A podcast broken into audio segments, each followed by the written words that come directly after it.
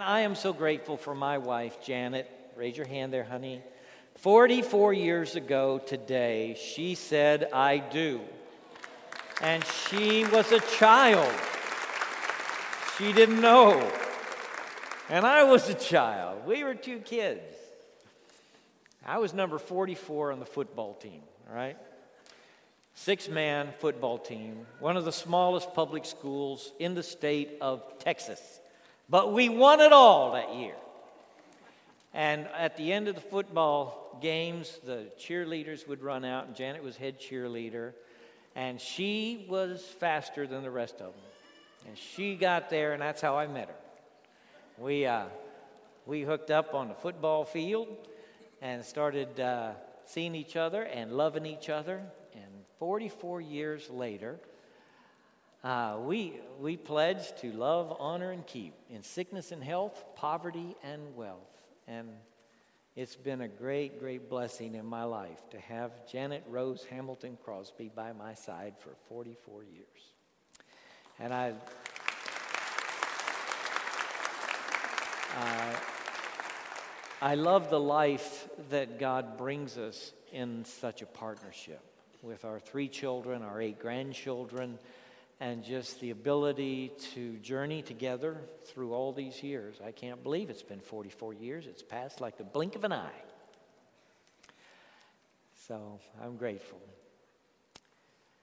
We have had another shooting, and you may have already heard, but while you were in small groups, uh, apparently, a group of policemen in Baton Rouge was targeted by a sniper or a group of snipers, and three officers have been killed and four others wounded. And, you know, it's uh, still a crime scene. I don't know anything else. Uh, just saw the headline. But I think we need to pray. All right, so let's bow together.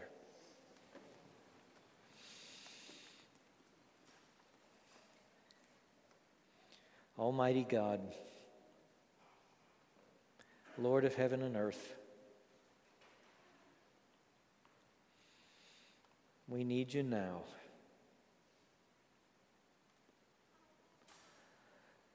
We need your peace. We need your comfort. We need your assurance. We need to lean on you heavy.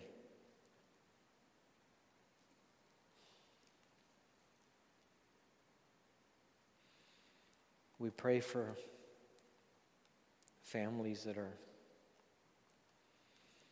numb with grief, confusion. God, we pray for them. We pray for the Baton Rouge Police Department, for the chief of police there, the parish president in East Baton Rouge. We just lift them up to you, God.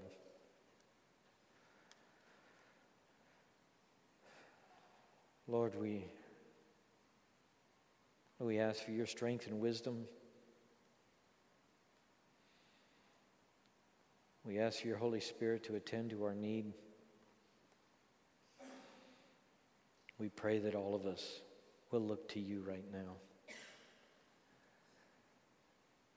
Lord, we feel like those folks in the Old Testament. We don't know what to do, but our eye is upon you. Lord, help your church to represent you well in this time of turmoil and difficulty. Committing ourselves unto you, we pray in the name of Jesus. Amen. I'm in 2 Peter chapter 2. We're marching through this book. The title we've chosen is a phrase from the book Everything We Need. Everything we need, whatever the difficulty, whatever the challenge, whatever the heartache, everything we need found in Christ alone. I'm in chapter 2 of 2 Peter.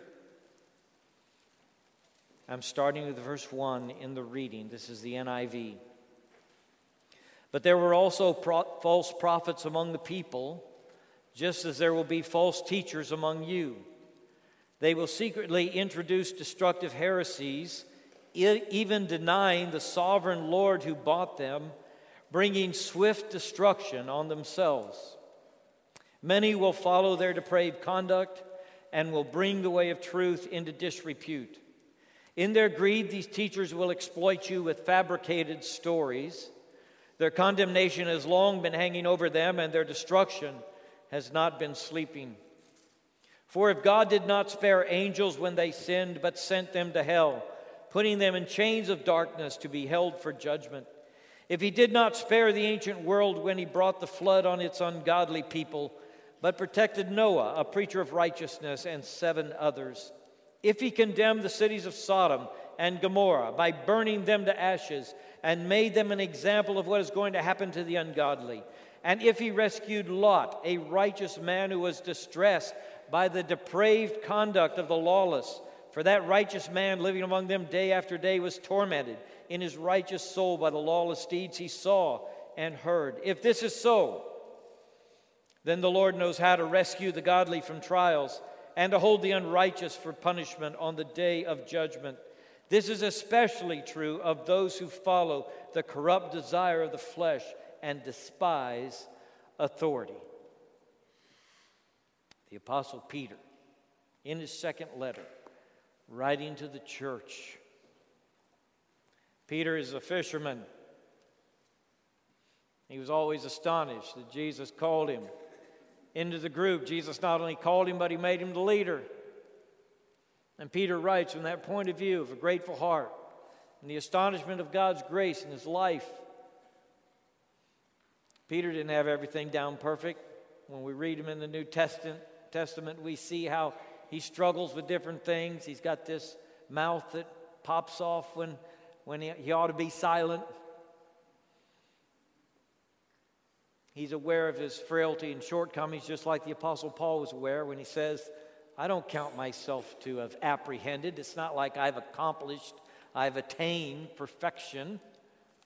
He says, I'm still struggling, I'm running the race, I'm striving, and that's all of us. All of us are there. And what our behavior uh, indicates is also that mentally, in our thought life, we're not perfect. We hold some things that are false. We ought to have the humility to acknowledge that we are not perfectly wise in every way. And often life is a conundrum to us, and we are confused, and that's just how it is. So, to point out that there are false teachers is a heavy thing indeed. And the Apostle Peter does it because it must be done. Even though it indicates that there is a schism, a division within the teaching ministry of the early church, he must do it because it is damaging the life of believers to hear false teachers. I got an email yesterday from someone who claims to be a prophet and who says that Obama is not going to finish out his term, but is going to take over, and that Russia is going to attack this fall the United States. It's in the file with many such predictions. This is not the first time that I've heard, it's the fourth time I've heard that a president's going to take over and declare martial law. That was also said of Clinton back in 1999 when 2000 was approaching. In fact, I had a man give to me $1,400 worth of survival equipment. He asked me if I had a gun. He said, Clinton's going to take over, declare martial law. The UN is going to uh, take over the United States. That was in 1999, so I've been doing this for a while. All right? And I've heard a lot. And I predict that Obama will serve out his term, and I predict that Russia will not attack the United States in the next six months. All right? So we'll see who the false prophet is. Right? And if you get uh, a prediction from somebody who has the gall to say this is when the end is coming, and he's wrong, I hope you will burn his books and not listen to him anymore because he's presumed to know something he cannot know. And he was wrong about it. We have denominations today that exist that, are, that have flourished out of false prophecies. People predicted that Jesus was going to come at a certain time, and he didn't come. They finally looked back then and said, well, maybe he just went into the Holy of Holies in heaven at that time. That's what happened. That's what we were talking about. No, that's not what you said. I remember being in Accra, Ghana, West Africa, showing up in the middle of town, and there's a great big billboard that says, Are you ready for the end? September 21, 2011. It's going to be the end. That was almost six years ago. Don't be duped. We live in a world that can breed fear and anxiety, and we wonder what's going to come on the earth. We hear wars and rumors of wars. These things happen. Don't fall into the trap. Don't let somebody use your fear and anxiety to manipulate you and tell you something that is not true. And when you walk away from that book or that video that you just saw, you believe it more than the guy that wrote it or made it does. Because he just wants your dollar. We have the truth. All right? We're not claiming that nobody else has any truth. That's not what we're saying. We're not saying that there's no truth in other religions or in science or other ways of thinking. We're not saying we exclusively have all the truth and nobody else has truth. What we're saying is we have truth, capital T. And Peter says, Look, I was an eyewitness. I was there on the Holy Mount when God spoke to us. In fact, Peter remembers that in part because he got a backhanded rebuke from, the God, from, from God the Father on the mountain. He was wanting to make three tabernacles. And it was like God said, This is my beloved Son, whom I love. Listen to him. Peter, you shut up. I think, Peter, I think I would have received it that way. Whoa, they didn't build three tabernacles up there, they didn't need to. Peter was there when it happened, and what Peter is doing right now is he's stepping up to say, okay, there's false teaching in the church. I am an eyewitness, I'm an apostle. Jesus chose me for this role. And I want to tell you that I saw the Lord in his glory and that the gospel is Jesus centered. That's what he wants to communicate to them. Jesus is the center and heart of the gospel and people will come along to have secret knowledge, who have found some special truth somewhere that nobody's ever seen before. And here it is, and it's a big news now. This new thing that we've discovered that nobody else has known all this time. And I want to tell you, if he makes that the center of his message, you need to turn him off and get out of his way because he's going somewhere he doesn't need to go. We have known the good news for 2,000 years. And the good news is Jesus died for our sins according to the scriptures, and he was raised from the dead according to the scriptures, and he alone saves. That's why we call ourselves at First Baptist New Orleans, we call ourselves Jesus people because we want to put on the Jesus goggles every time we read the newspaper, every time we hear the news broadcast. Every time bad things come into our lives, every time we need wisdom, we put on the Jesus goggles because we are people who have found in Jesus the cornerstone. Christ alone is the cornerstone, not just for some theological construct, but for my life, for my worldview, how I perceive the world. Jesus is the cornerstone, and Peter is drawing them back from the false teachers to Jesus Christ as the heart of it. He's the heart of it. If Jesus fails us, we have been failed, okay?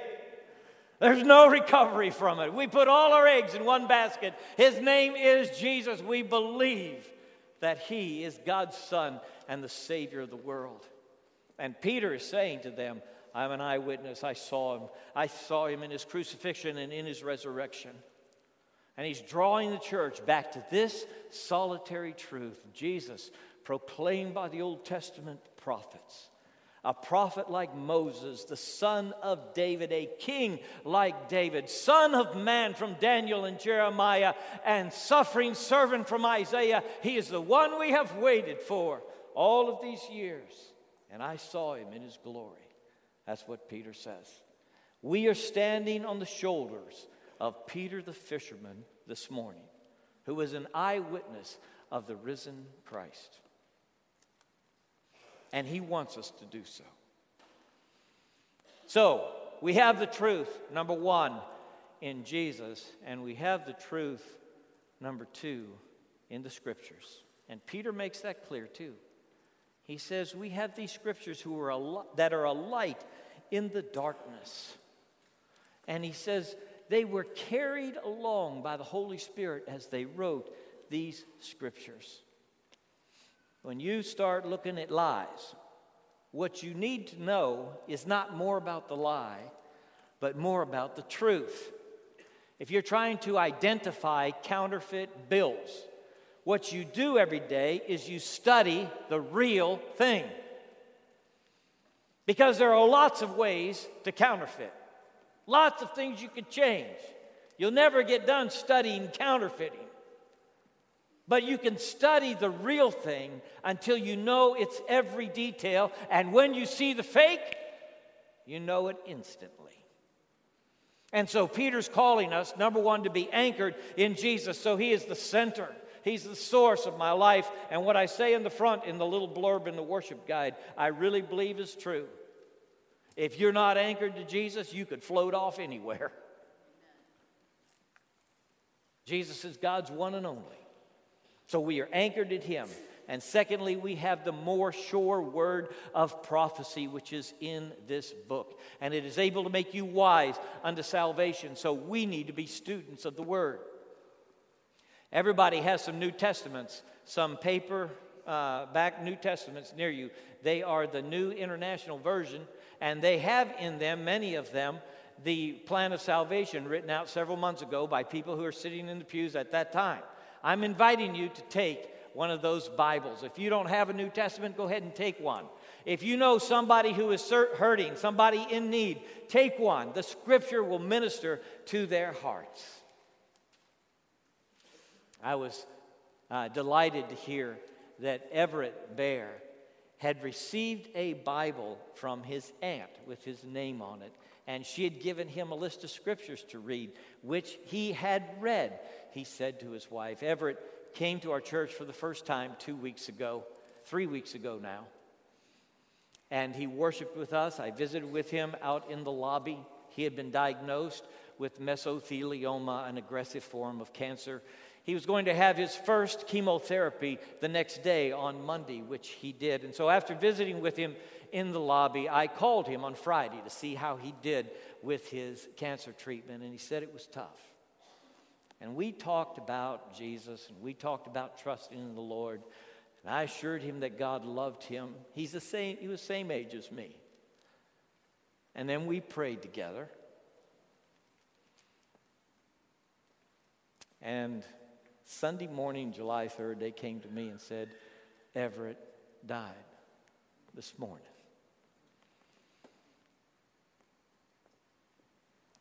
I'm so glad somebody gave him the Word of God. I'm so glad his aunt intervened to do that. I'm so glad others of his family testified and witnessed to him. And his wife, Rachel, talked to him. I'm so glad I had an opportunity to speak the Word of God into his life. We don't know how long we have, do we? We don't know what will happen tomorrow. It's very important that we are ready today. And we get ready by anchoring our life in Jesus as Lord and knowing the scriptures which are able to make us wise in our salvation. So I'm challenging you now, okay? You live in a day when there are false teachers. There are pseudo teachers, just like there have always been. And you need to know the real thing. You do. Not your wife, not your kids, or the preacher. You need to get out your Bible and read those Gospels Matthew, Mark, Luke, and John. Read the letters of Paul and Peter and familiarize yourself with the text. Know the truth so you can spot a lie. We have the truth, able to make us wise unto salvation. And Jesus is the way, truth, and life. That's what Peter's pointing to. That's what he's saying. He's saying about these teachers that they have denied the sovereign Lord who bought them. You see that phrase, the sovereign Lord who bought them? It's an important phrase because the word sovereign Lord in the NIV translates a Greek word, despotes. It sounds like despot, doesn't it? It's a word from which we get despot. And it's about somebody who has absolute authority. It is only used two or three times in the New Testament uh, and translated Lord in the King James Version, but in the NIV they always translate it sovereign Lord, so we'll know it's not the typical kurios, but it's a, a different word, despotes, and it focuses on the absolute power and control of the one. And they're denying the sovereign Lord, the sovereignty of the Lord, His power to save, His ability to rescue us. Brothers and sisters, today, with all that is going on in our region and around the country and world, we need to remember the sovereignty of our God. He is a sovereign Lord.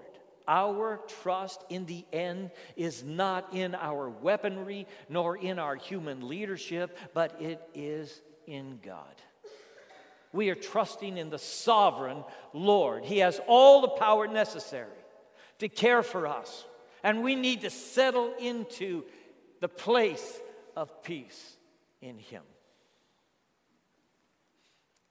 That word that Peter uses to describe how the Holy Spirit carried along the prophets as they wrote is a word that is uh, moving by being carried or, or being borne along. I remember as a boy waking up when I was three years old in the arms of my father. I'd fallen asleep on the couch, and he'd scoop me up to take me to bed. And I woke up briefly as he carried me down the hall. We were right beside the water heater when I woke up. And I looked and I realized where I was in the middle of this hallway and I was in the arms of my father, and I went right back to sleep. I was asleep before he ever got me in my bed. That's where you need to be in the Father's arms right now. Wrapped up knowing He is, he is powerful, He's able to care for your every need. He is the sovereign Lord. He's in charge of this universe, and He has not lost control.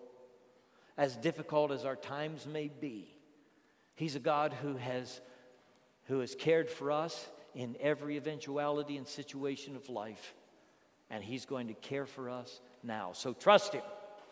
The false teachers were veering away from the sovereign Lord. They were denying, perhaps, that He was the sovereign one, that He was all powerful, and saying, oh no, there are other powers that are conflicting with His. And maybe we'll win the day and are more powerful than He. And then they are denying the sovereign Lord who bought them. His character is that he is the sovereign Lord. His work is that he has bought us. So the sovereign Lord who bought them includes both the person of Christ and who he is, and the work of Christ, what he has done. See, we are giving uh, all glory to God because he Jesus alone is worthy to open the scroll, for he has purchased with his blood people from every tribe, nation, and tongue on the earth. He has purchased them with his blood. The word sovereign Lord who bought them is looking at the purchase Jesus made with his blood of people from every tribe, nation, and tongue. That he is Lord and he is the one who saves us. We stay anchored here then. We have the truth. It is in Jesus and in His Word.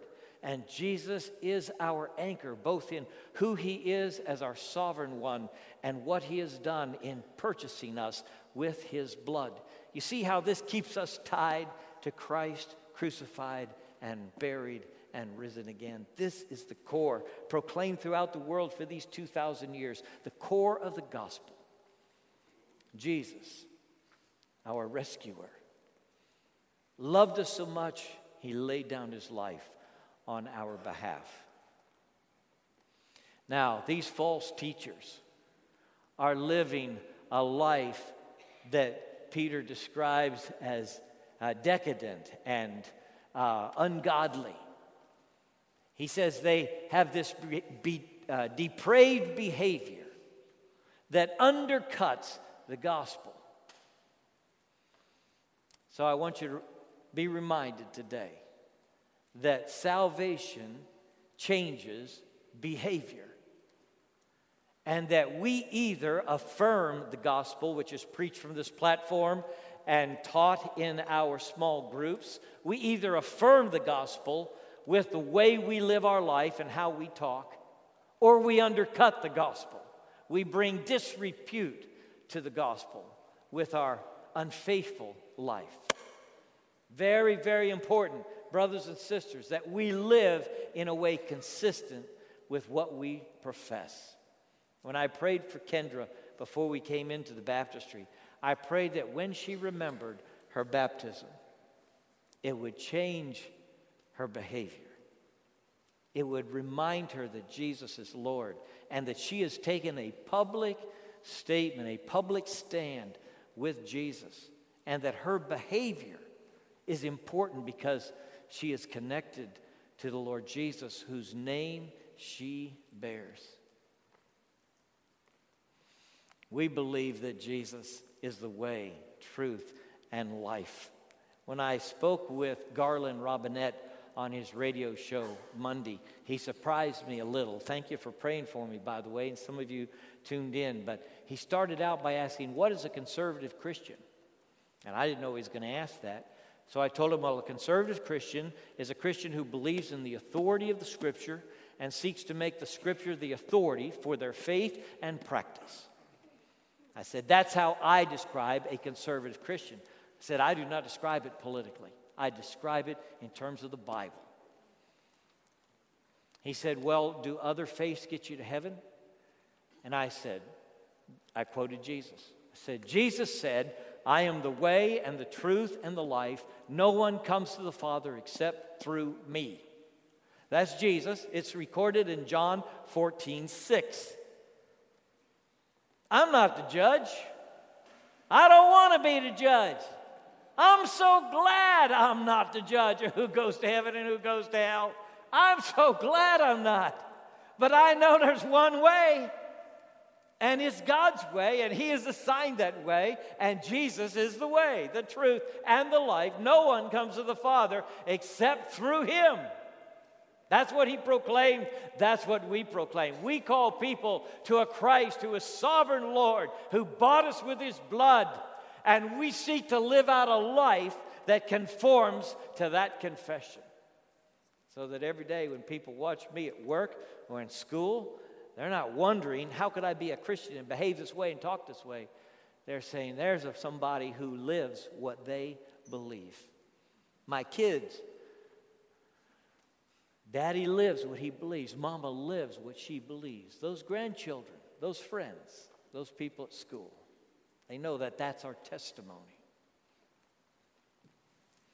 Peter says, You watch out for those false teachers. They live a depraved lifestyle, and God's judgment is going to come upon them. Sometimes you look at the world and you despair and you think, you know, wicked people just do all kinds of things and they never have to pay the price. And they destroy people's lives and they just get away with it. And it doesn't seem like justice occurs on the earth. But let me tell you, we believe that God is love. We also believe that He is holy and just. There was a man who was pastor of First Baptist Church, New Orleans, for four years. His name was R.G. Lee. He pastored this church from 1923 to 1927.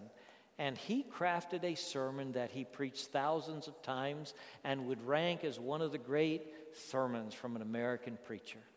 It was called Payday Someday. Payday Someday. And Peter says, there's a judgment coming. The righteous are going to experience the rescue of God just like Lot and Noah experienced it.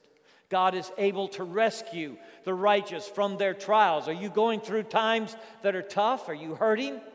Has a trial come upon you? Is it a difficult time? God is able to rescue you. You just trust in Him. You walk with Him. He'll carry you through this time in your life. He is able to rescue the righteous. But there is a moral order to this universe because there is a God who is good. And good prevails over evil, love prevails over hate in this universe. Ultimately, God wins. And everybody who breathes one day dies. It is appointed unto man once to die, and after this, the judgment. You give an account for the deeds done in the flesh. And God's judgment is just as sure as his mercy is sure. That's why it's important for every person in this room to make their peace with God. The family of Everett was comforted to hear him say, I have made my peace with God. I know I'm going to heaven when I die. He didn't know he would die so soon, but he shared that with his family. It's important for you to know that you have made your peace with God no matter what your age.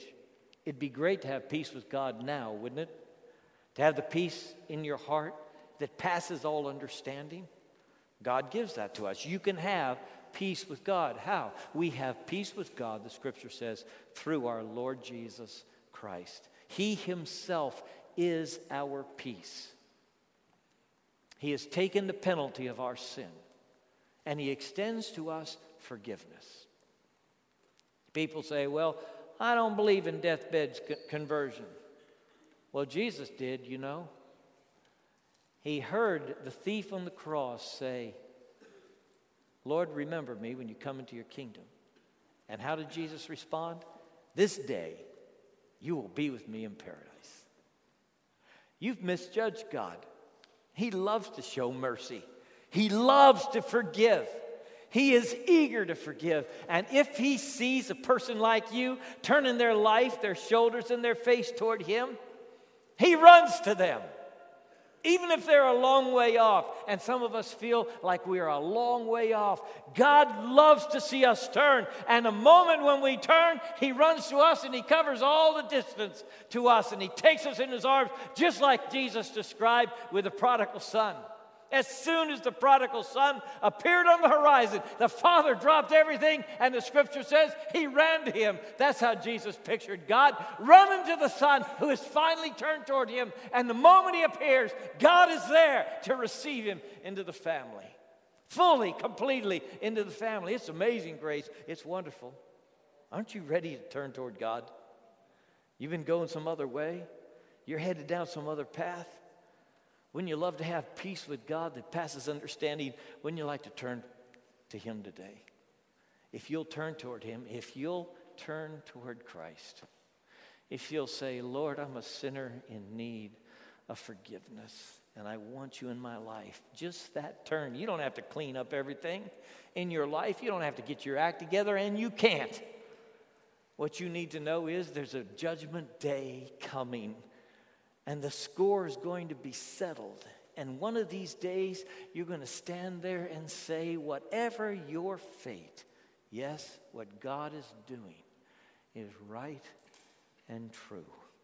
And you can know where you stand with God today by receiving Jesus as Savior and Lord, so that you stand not on your behavior, not on your mistakes, not on your good deeds, but in all that Christ has done, because He's the one who bought you. He bought you. You're purchased by His blood. You belong to Him. It's pure grace. It is unearned and undeserved and unparalleled and unimaginable and amazing that God loves us like this, and yet He does. I recommend to you a Savior whose love includes you. I recommend to you a father who is eagerly waiting to see you turn. I recommend that you come running. Bow with me, please.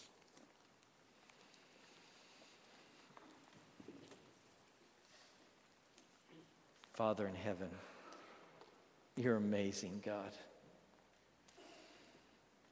Thank you for sending your son, Jesus. Thank you that you are the Father who loves and forgives and receives us. Lord, I pray today